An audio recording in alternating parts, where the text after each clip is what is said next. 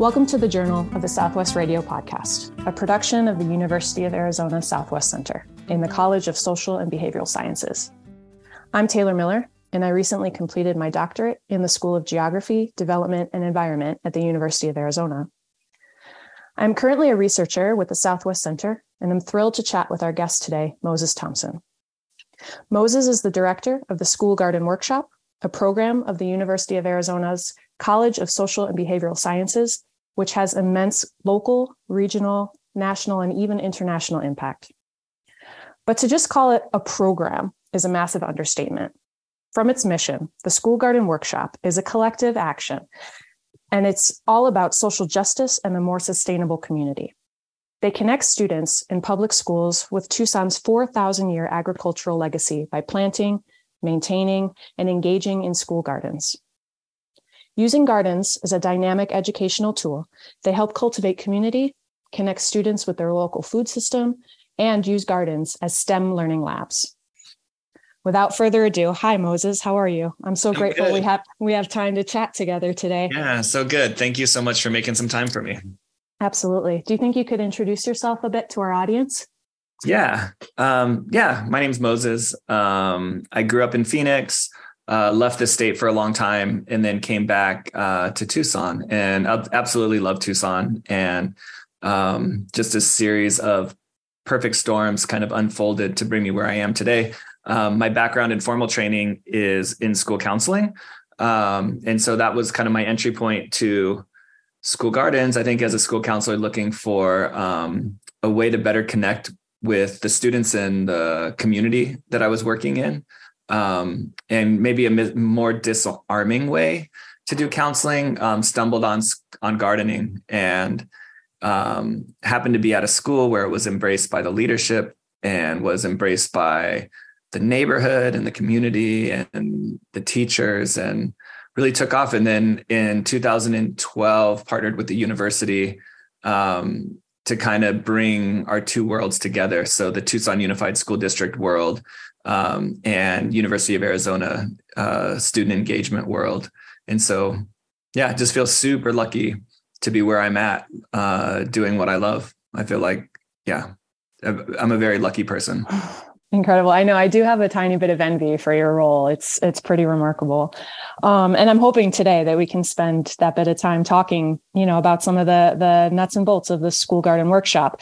So do you think you could provide a little bit of background of the program? I you, you mentioned in 2012 moving forward uh, that began your partnership um, but you know for those unfamiliar with the school garden workshop maybe you can give us a bit of a primer first yeah of course um, so there were basically like two different things kind of evolving um, separately and then we kind of came together in 2012 and so um, i stumbled into school gardens as a school counselor in 2005 um, at Manzo elementary school and that's where i started to garden with kids. Um, yeah it was just such a powerful thing that there was no intention around the work that i was doing. I just seemed to like stumble into like these amazing happy accidents. And um, it just got better. And i and i learned to work with intention over time.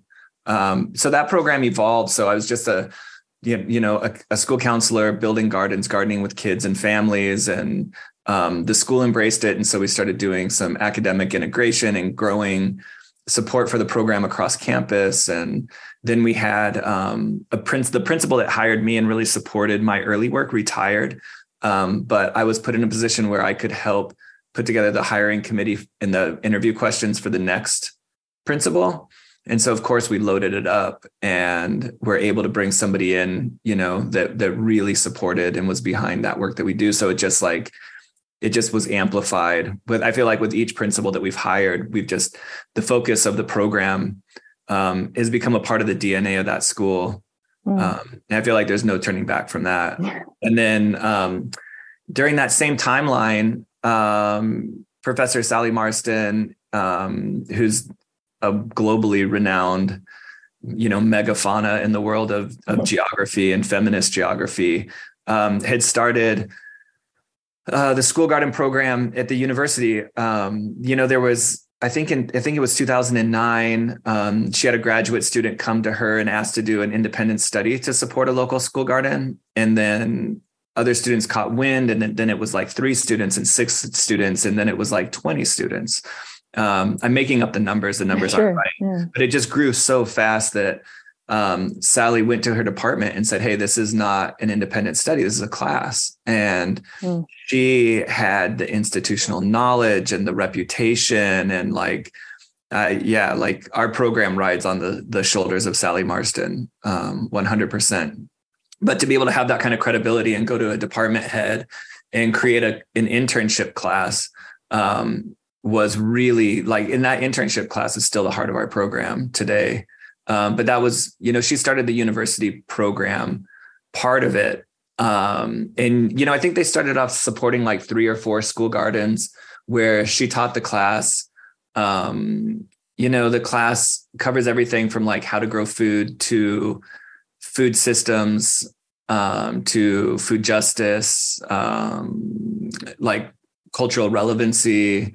Um, so th- that's one of the great things about the garden is it's just so dynamic. You can really use the garden to enrich almost any subject you want to talk about. And so she was doing that through the class.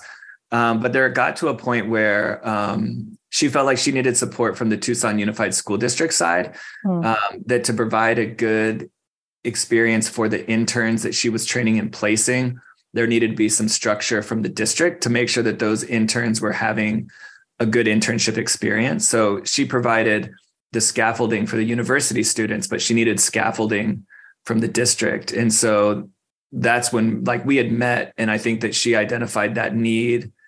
Um, also the program at Manzo had kind of grown and and gotten a good reputation in Tucson Unified. So at the same time, Tucson Unified saying, Hey, we want more of this stuff that's happening at Manzo across the district. Sally's saying, I've got this class. I need more structure from the from the district. And they they put together a joint funded position for me um, to kind of be that conduit between both institutions. A recurrent theme here is stability right? And i've been i've been thinking about it as you say that. I was thinking about it as i was mulling over you know planning for all of this. And the, the notion of stability in such in, unstable times you know and, and all of the the challenges that have been on set and even you know of course exacerbated by the pandemic. Um, you know your family might have felt it my family has felt it. Um, but i can't you know sometimes in in my quietest moments i think about other families and especially some of the youngest members of our community you know and we don't have to necessarily rehash those very dark dark times but i'm wondering you know how school garden workshops has navigated the last couple of years and and this notion of stability for these families and for these students you know because food food insecurity was and it, it continues to be such an enormous obstacle you know and, and it's and it feels as though at times it's only getting it proving to be more of a challenge here in Tucson and the surrounds and you know compounded by other setbacks that could have occurred like distance learning and you know other hurdles with access to green spaces and gardens and on and on. You know I'm just I'm I'm wondering if we can chat a bit about that you know what what on site at the gardens means for the students what that kind of stability means for the students and the teachers. You know I imagine that there's a lot of exuberance to all be back together and get their hands in the soil. Um, you know, yeah. and, and, and, just like that kind of nourishment. But, you know, uh, how, what does stability look like in that sense? And instability, I suppose, too. So it's interesting when I first started um, the the school gardens when they first started to kind of take off at Manzo and people started paying attention to them. Um, and I was just the school counselor, just using the gardens therapeutically. Um, I remember clearly like governing board members coming to visit, the superintendent coming to visit, state leadership coming to visit, and um, people would come and say like whoa this looks like really fun for the kids and it feels like school is summer camp and i wish you know we had more of this but like what what are these school gardens doing for academic achievement? And Manzo is an underperforming school in math and what is this doing for math achievement? And i felt like i felt so frustrated because i'm just like man you guys are leadership. Like how can you not connect the dots between mental health and academic achievement? Like like you think there's a shortcut? Like what do you want to take kids out of the garden and, and put them in front of a computer to do like test drills? Like to, yeah to count rather yeah, yeah, is that what you're saying to me? Right. and but the thing is following the pandemic nobody makes those comments anymore because mm. the connection between mental health and wellness and our ability to think critically to be creative to do well in a school setting. Like everybody knows that connection now and nobody second guesses that now. And it took a pandemic that like put everybody's mental health sideways mm-hmm. um, for people to really value i think the social and emotional learning piece and the mental health piece. And so you had mentioned food access and school gardens definitely have that school act that food access piece but to me i would see say that post pandemic the significance of our work is probably most heavily linked to the way that school gardens make kids feel and mm-hmm. what it what it means to take a kid and connect them to the natural world and to do something that just feels like to your core a good thing and produces like moments of joy because that's like all of like when the those dark times that you're talking about when the schools closed and people moved to remote learning and everything was on a computer. I mean, I had a kindergartner that had to do most of their kindergarten learning on on Zoom and it was I, at the first parent teacher conference, I I cried. Mm-hmm. I like mm. sobbed because the teacher, mm-hmm. the teacher was like, "Hey, we're not seeing a lot of remote work from your kid," and I was just like, I started crying. I felt like such mm-hmm. a failure because I was oh, like, gosh. "This is not." This is not a function of my five year old. Like, you mm-hmm. think that doing all these worksheets and arts and crafts and stuff is like because my five year old doesn't want to. Like, it's because I have to work full time and his wife, ha- my wife has to work full time. Like, like and it just really hit me and like we i have so much privilege like we have good technology and you know like i, I have a background in k-12 ed like i like if anybody should be succeeding under those circumstances it should have been me and i failed at it so no, to think about on. the families um that that don't have that privilege is just it just was too much um right. and so yeah i think coming out of all of that like having the ability to connect kids with nature and their food system and with other people in an outdoor safe environment and to do something that just feels really really good to your soul like growing food mm-hmm. uh, to me that's where the magic has always been and it's really nice that now um, it's acknowledged and there's like such a hunger for that like when schools reach out to us and are like hey can you come do a training for us it's like everybody wants the social and emotional learning right now mm-hmm, because everybody mm-hmm. sees in their k-12 kids that the the pandemic effects are not over that mental health is still sideways for a lot of people and in, in at the university i see it in the students that take the workshop class is like like we probably in a class of like 45 students had like 10 people drop because of mm. mental health stuff. Yeah. Like another 10 people that are talking to me like on the side saying, Hey, like things are really, really, really hard for me right now. Like, can, can you help me? Like it's, yeah, it's intense. Yeah. I mean, I, I, I do think that on so many people's part, it's a little bit hasty to, to jump to a post. You know, I don't think we're anywhere near a post yet because of all the the the traumas and the and some of the sadnesses that still need to be dealt with and worked through, right? Um, you know, and also I think that like so many people, especially the the higher ups that you're talking about, maybe at the the state level or or even just um, a bit below that, you know, they talk about food and social justice as if they're and just as if that you know one can be distinguished from the other mm. but but the way that i see it and the way that i increasingly see it the more that i'm attuned to it it's you know food is social justice and food as social justice you know yeah. the, within the staggering you know soaring costs of living but especially especially for basic necessities uh, you know, and compounded by the housing crisis, and and like I said before, the lack of access to green spaces, or thinking about people who might not have access to a, a community garden plot or you know who might not be in the school garden network. Um, you know it's just it's it's pretty heart-wrenching. And so that's why i think that the impact of your program is just one of the most vital things going on in tucson right now. You know the sanctity of these gardens but not just as an activity but you know as having that space and that that that lifetime knowledge of good food and, and connection to food and learning about food sovereignty and, and the foodways of the sonoran desert it's just the, probably one of the most critical things happening right now, right? Um, so yeah, I mean, I don't know.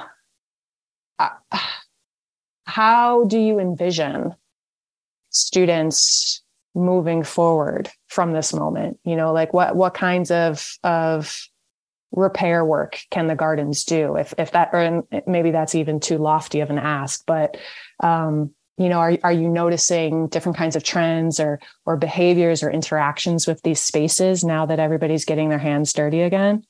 Yeah, definitely. In fact, we're doing research on it right now. Um, Sally Marston got an NSF grant mm. to look at pandemic related trauma from the school closures and mm. then the reentry and um, the possible role that school gardens play in buffering some of the the adverse like mental health stuff from the pandemic. Mm-hmm. So we're looking at it, but yeah, I mean, yeah, we've also done some program evaluation work where, yeah, I think that I feel like we're doing the right work at the right time. That um, something else that, that just came to mind about the pandemic and the school closures and the lingering effects through Sally's NSF research um, grant, we we did long term um, classroom um, observations for an entire school year in mm.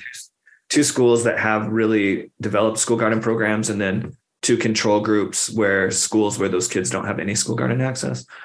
And we were in there to look at like um, student behaviors and in the garden and uh, like all the school garden and, and kid stuff.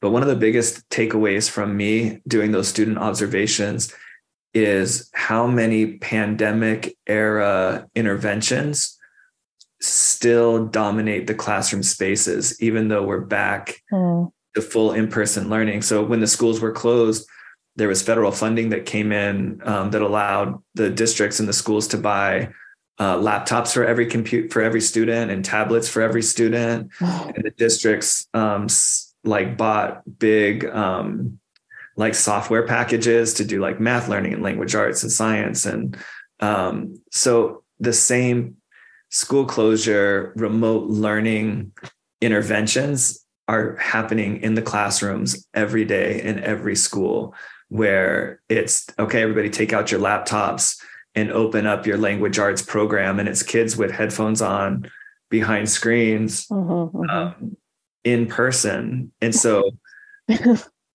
yeah, it's and I can see like they they invested it and the the tools are there and mm-hmm. like from a teacher standpoint, it's you know it's easy to manage a classroom like that and it's right. easy to put everybody in front of a screen and then pull one or two kids that need interventions to do some interventions while everybody else is like kept busy. Mm. But it just means that the isolation effects and the effects of like extended screen time and effects of like not connecting with other people in the natural world that even though the kids are back in school buildings it's just like uh, the effects of the pandemic are still grinding on that those kids are still on screens for the majority of the school day even though they're in person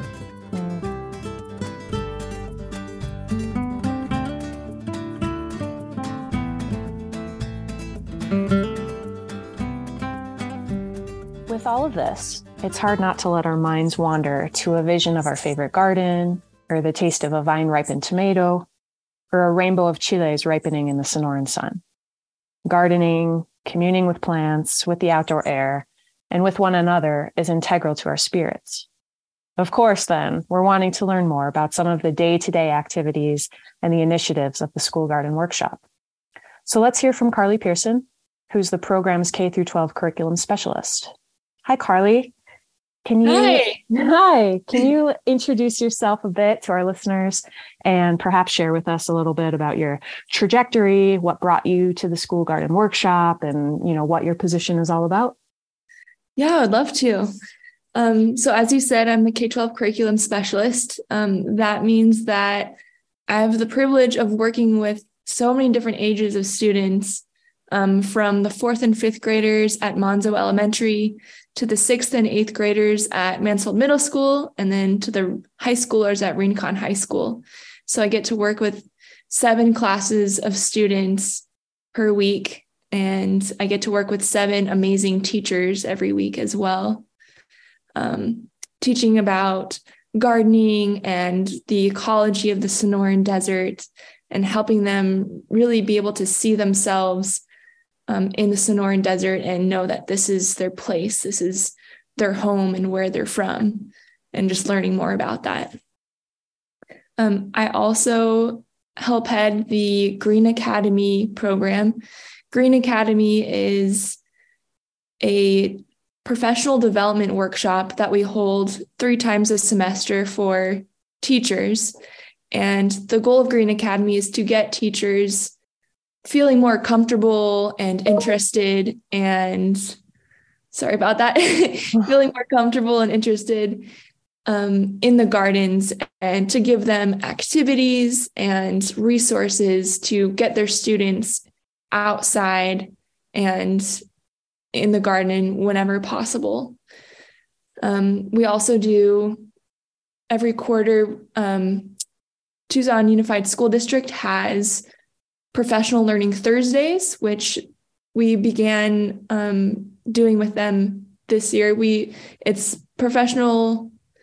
Let's see, PLT Professional Learning Thursdays are a quarterly professional development um, for teachers, and so we started um, hosting professional development workshops with TUSD teachers um, on those days as well. So we have uh, five professional development workshops every semester that we offer to teachers in Tucson. So there's a lot of education that I get to do with teachers and UA students as well with the school garden workshop or school to garden internship um, program that we have and also with K-12 students. So there's a lot going on. Wow. Yeah. That that that is a super full plate. Mm-hmm. Um and I love that idea. I you you said it uh, albeit briefly, but that idea of uh, being placed in or, or, understanding their place in the Sonoran Desert. And I think that that's important, not just for the students of all these different age ranges, but also for educators and also for college students. You know, um, as a as a university educator, I also often think about um, you know students just spending maybe one, two, three, or or four years in Tucson and then leaving and going on somewhere else and maybe not even ever fully experiencing the beauty of this place because I think that that is something that maybe needs to be cultivated a little bit and even for those of us who've been maybe born and raised here, you know, to to appreciate the seasons and the and the smells and and and of course the patterns of the monsoon and all of that. I think it's it's something that um, you know, a little bit more attunement and and and and, and sitting with those those concepts can be so beautiful and also so necessary. And so, you know, um, are those conversations that are ever had at, at in all of these different spaces? Uh, those are definitely conversations that we have within our team. Um, I hmm. feel so grateful to work with a team that I get to work with and, and see every day. And um, I've learned so much about Tucson and about the Sonoran Desert. And I only moved here a few years ago. And oh. so I feel like one of the one of the teachers that I work with at Mansfeld Middle School, I told him that I just moved here last year, and he was like, "Wow, I thought you were a Tucson native because of all of the information that you have about uh, the plants and animals and monsoons." And honestly, it's it's something that I've been able to learn from my colleagues, and mm. um, it's something that we really try to emphasize in all of our classes, whether it's the UA class that we do or the classes that I do with my students um, at the various schools, we want them to know that this is where they are. And it's so important to have a sense of place because that sense of place then informs your sense of self mm. and knowing who you are because of where you are. Mm. Something that I think humans it used to be a part of our our biology, a part of our identity forever. And more recently, we've been moving around, as you said, mm. every few years. And that's something that we've lost. But being rooted in a place and knowing who you are because of that place is super important for i think our psyche and for us to know what it is to be human i absolutely i could not agree with you more it's incredibly poetic how you talk about it and so for some people who might be tuning in and and I'm sure there's varying degrees of knowledge about the program, the school garden workshop, and what you actually do in the schools. But I'm curious, maybe like for Manzo or maybe a day at Mansfeld or, you know, even in Rincon, like what what do some of these activities actually look like? What what are the students actually taking part in? Yeah. So uh, today, this morning at Manzo Elementary, I was with the fourth graders and we dove into soils. So mm. I had sand, silt, and clay in little jars on their tables. And I had them feel the different textures and guess, oh, which one do you think is which? Like, which feels like the stuff you might see on the beach? What feels like um, the slippery stuff that you might make pottery out of? And so we were able to have a discussion about what these different soils are and their particle sizes and how that affects um, moisture retention and nutrient uh, nutrient retention and what kind of soil we want for our garden. And so we got to explore soils this morning. That's which so was cool. a lot of fun. yeah. yeah, that's so cool. And when I was, you know, uh, sort of envisioning uh, these various conversations with you and with Moses, you know, I'm thinking about like that, you know, that analogy of like getting your your fingers in the soil having this conversation about the gardens but like you're actually doing that uh, today. That's that's so amazing and beautiful. Um i love that. And so do you structure out these uh these events and these workshops uh well in advance or are they uh sort of seasonally inspired or um do you repeat them year by year or what does that all look like? Like what does the the actual sort of development of the programming look like yeah, I think learning about soils is super important because it's not really something that most people think about. And yet it's so important mm. for mm. um, us to grow vegetables in the garden, for everything to grow in the desert here. And um, so I think having a background in soils and knowing what's in it and how many things are alive in it, all of the bacteria and other microorganisms, fungi, worms. Um, so I always try to include a soil unit wherever I'm teaching. Um, and then also, I think it's important to learn about the plants and animals that we have here in the Sonoran Desert. Mm-hmm. And I always try to, I really enjoy, um, I usually try to do one or two classes that incorporate edible foods. Mm. and so um, I remember last year I had my students at Rincon High School pick the flowers of the palo verde tree that's in the courtyard outside their classroom. And I mm. made everybody just try it to taste the sweetness of the nectar. Um, another time earlier this year, actually, at Mansfeld, um, we had Mr. Holbrook is the teacher I work with there. Mm. He's awesome um, he and I brought in all of these different local edible plants like um, nopales and wolfberry, wolfberry bush berries, mm-hmm. and um, uh, f- let's see, fruit, nopal fruit, like prickly pear cactus fruit, and mm-hmm. all these different um, foods that we could think of, even uh, mesquite flower and we had our students try it and we're like yeah there's so much food out there and we just don't know how to eat it or use it. And so getting students comfortable with eating what's around us what grows here natively um, is a really important part of helping them learn about where they are and um, and how we can use it and how good it is for us. Beautiful. Yeah that's um, i think that's just another way to to sort of see of course it's so sensorial in so many other respects but you know you see the mm-hmm. desert by what's what's edible and what's not or you know what's what's life-giving life sustaining and what's not mm-hmm. um, and it, it i i imagine that it changes the way that they move through many of these spaces whether they um, articulate it right now or it's just sort of something that's logged you know, mm-hmm. for their for their future selves. Um, but that's really incredible.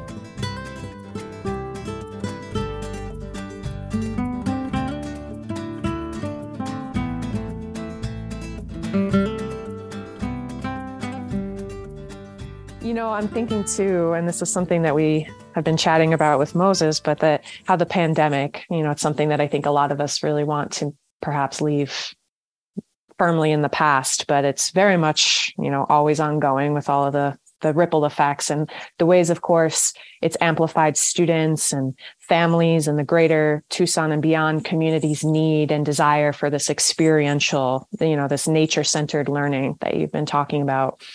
And there's been no shortage of studies already and opinion pieces and the like that are discussing this necessity. And dare I also say, you know, the craving for these deeper connections to the earth and its systems. And so you know, I'm curious if as the days, weeks, months, you know, school years go by, uh, if you can perhaps speak a bit to what you've observed with students, you know, uh, during all of these times of great upheaval and dramatic change, like you know these these life changing events and and the compounding crises that we're all weathering in our own way you know uh, if students have shared anything with you or if you think that the ways in which they're interacting with the gardens are changing at all or if there's anything like that that's noticeable amongst the students. Definitely uh, last year when we started with the fourth graders at Manzo um, the kids were very rowdy and um, the teachers told me yeah that it wasn't this way before covid before we had to have the shutdowns. Um, so they're relearning how to be in a classroom setting. They're relearning mm. how to interact with their classmates. And over the course of the year we definitely saw changes. Um, they were able to sit still a little bit better and pay attention better. And um, at the end of the year they every every spring semester we have a spring ecology art exhibition which um, me and uh, artist and art teacher maria salis and i host this um, art exhibition and it incorporates all the artwork um, of the students that maria and i work with mm. and so the fourth graders, so many of them came to that art exhibition, which was held at the University of Arizona. And there were at least 100 people packed in this room filled wow. with their artwork and the art of other students from other schools as well. And there were at least 10 students who got up in front of everybody and we practiced what they wanted to say, how they were going to talk about their art pieces and they just did a wonderful job. And we were so proud of mm-hmm. them and what they had accomplished and how brave they were to be up in front of everybody and talking about what they had created. That's so amazing. A, a nourishment in of itself, right? And mm-hmm. um, wow, I'm I'm just blown away by that. So, what is on the horizon for the School Garden Workshop? I mean, at our time of recording right now, it, it really, uh, springtime feels palpable. I mean, in, at least in my mm-hmm. backyard, you know, the hummingbirds are going nuts and there's so much, you know, this, this, beautiful chaos of like the, the arrival of spring and i know that you know this beautiful weather must just be an absolute delight to, to, to share with in the, in the gardens with all the students and so you know what does what does springtime look like? What what's on deck for the coming months and even beyond? Um, you know, I, I I imagine that things might slow down a little bit in the heat of the summer, but but what are some things that you have in store with your students? Yeah, so Maria Salis just began working with students again. So um, she and I work with the same groups of students. I'm with them year round, and then, I guess I should say throughout the school year. And then she every semester does about a five week art um, ecology art project with them. And so she just began um, her ecology art project with the students, and they're always very excited to see her because she comes up with the most amazing um, art projects for them. And so that is getting started again. and we're already looking forward to our spring uh, art exhibition, which will be held at at the UA once more. So that's something that we spend the whole semester kind of building towards. And mm. we tell the students all about it and how their art is going to be displayed for everybody to see. And so that's that's always an exciting thing that we work towards in the spring. Um, and we're also getting ready to start planting again in the garden. yeah. Um, we still have, I think, a few more weeks of harvests to do. Um, but once the freeze, the danger of a freeze is gone, then we can start planting those really lovely um, fruit bearing veggies like mm. squash and tomatoes and peppers and just the delicious things that you always look forward to in your garden. Mm. And then those will be harvested at the beginning of next school year, correct? Or those we're hoping to harvest before the end of the school year. Oh, mm-hmm. that's really exciting. I always think of of planting in late spring for for like a post monsoon harvest, but you know, I I have so much to learn. Well, we get planting soon. Yeah. Uh, because yeah, we do want to have one more harvest before kids go back to school because once it's summer, you know, we won't have them in the garden and we want them to be there mm. to taste the fruits of their labor, literally. Absolutely. Ah, well, it's all so thrilling. It's just such important work.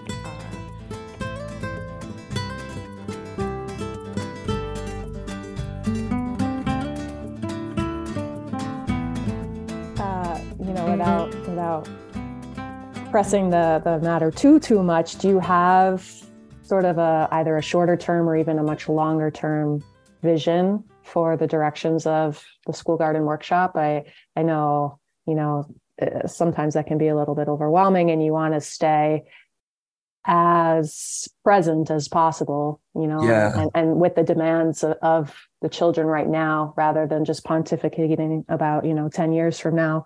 But you know, where do you see where do you see growth and change happening with all of this? Yeah, um, I've been thinking a lot about it. Mm. I my team is unbelievable. Um, and so I feel like I, in a leadership role, I need to figure out a way to keep them. Like, how can I take an entry level position? Because that's what sucks is like we have to fundraise for all of our positions. So mm. we fundraise for entry level positions. And like, unless we really get ahead of this, we're just going to be having entry level person after entry level person. So it's like, okay, how do I raise more money? How do I figure out like a career pathway, like within the university system? Like that's mm. a giant, that's a giant pain. Is like they don't, they want a program coordinator to always be a program coordinator. I mean, and it's like, no, like I, I will lose my really unbelievable people if I don't figure out a pathway for them to progress. Mm. You know, we, so many of the people that work for us are young people and people that might not um, be able to take classes, but because they have QTR, mm. I would say like more than half of the people that work with us are like either taking classes or in like graduate programs taking advantage of the QTR. Sure. And so I want to figure out how not to be a stepping stone for those people that like if especially if they're if they love the work and they want to stay if they want to stay with us like I I need to figure out a way that like they finish their master's degree and they don't come to me and say like, "Hey, I love the work, but I've got to leave to take yeah. this other thing." retention, like, yeah, retention. Yeah, totally. Yeah, so that's that's a big focus for me. Mm. Um, I think continuing to like be better and like get sharper is like another one of those things about like where people put pressure on us to grow. It's just like, man, I want to get better first. And I know I've been doing it for a long time. And I know a lot of people think that we're good at what we do, but I still know we can get better. And um, yeah, I think continuing to try to better meet the needs of this community here. And so we have we've got a big network of gardens. Like we've got maybe 25 or 30 school gardens that wow. like actively engage in.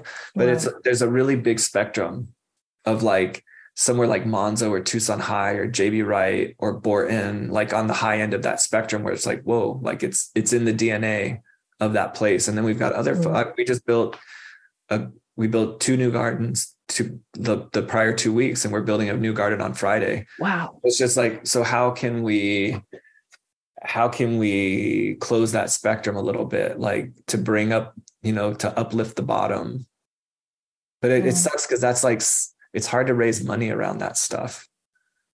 You know like i feel like mm-hmm. you get trapped in the like telling donors like hey we've learned how to do this stuff so well we're ready to take it on the road and we feel like other places around the country can really learn from us like that that raises money. Sure. But like does it raise money to say like we've been doing it for a long time but i still think that there's so much we can learn in so many ways that we can maybe even do better programming? And there's even though we've been doing this for a long time there's still a lot of gaps mm-hmm, that we need mm-hmm. to fill. It's like psh, that doesn't raise money. Like takes like chases donors away. So yeah. Uh, that sucks it's frustrating like, yeah. I don't know. That's the hard work like the mm-hmm. for me like the hard work's not building gardens and working with kids in the gardens like shit give that to me all day long it's yeah. like okay so how do i inspire confidence in a way that people continue to support us or we can grow support so we can do more mm. 25 to 30 gardens i had no idea i mean i guess i had some idea but that is a lot and another one so now it's going to be 31 or something like that huh yeah it's actually wow. way, it's actually way more than that in tucson unified um, we know of upwards of like 70 school gardens. Oh my. we're just not engaged in them like doing direct service. Like we'll we'll offer consultative or curricular support, or they can come. Those teachers can come to our trainings. Mm. It's just like that demand. Like I can't put people there, and like we can't go out there. Like that's it's just beyond what we can do. Sure. Yeah. You know, when I'm thinking about like these myriad ways that school garden workshop builds the community. It's it just you know even when i'm just going over my notes or when i'm i'm reading over what you all put out there and the, and the various annual reports it's it's just so meaningful. It's so impactful for the educators and for the students to the ways in which this real progress and change is being implemented. You know this tactile this sensory rich these memory full lessons that of course they're going to carry for so long you know beyond the school year. You know this way better than i do. It's just so overwhelming to think about especially as the the mom of a really young one and thinking about you know gardening with her and what the future looks like there. It's just you, you said humbling before but it really is humbling to to think back on the work that you and your team are doing. It's just so beautiful. And i know i'm not the only one who's grateful for for the vision and for the hard work. Um so you know i i know I know you got to get back to your gardens, so we won't take up too much more time here today, but I just really want to thank you. And also I'm curious for for those interested, for our listeners, you know, can you let us know and we can of course link in the notes if there's any ways to uh, contribute to the workshop or, you know, ways that others can be of best support for you all. Yeah, absolutely. So um, our webpage is schoolgardens.arizona.edu. And so there's a contact tab, there's a donate tab. Um, my personal email address is just my first and last name, moses.thompson at gmail.com. So hit me up. Like, yeah, we love, we do, um, we're slowing down a little bit because we're about to go into winter break, but during um, during the school year on Fridays we do community work projects every Friday mm. at different locations and that's a that's a way that volunteers can come in and um, support us we also do uh, monthly school garden tours. And so, if anybody wants to go and see the stuff happening in person, come hit me up. We'll do a school garden tour. A lot of times, we have uh, students uh, lead those tours, student docents, and so that's a pretty fun experience. Mm, fantastic, Moses. Thank you so so much.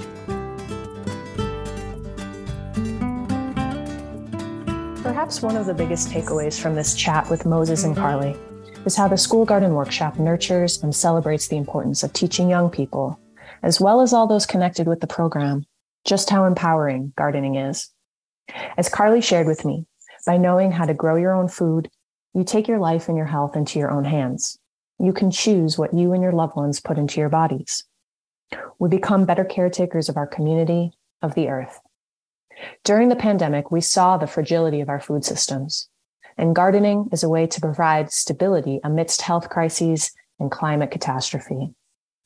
A recent spotlight by the Pima County Public Library emphasizes how the School Garden Workshop has become a model for hands on, ecologically centered education, and it empowers students to see these connections between the myriad systems we navigate as humans. This program uplifts and celebrates student learners as knowledge sharers. I know that as a community, we can continue to nourish and amplify the School Garden Workshop's work.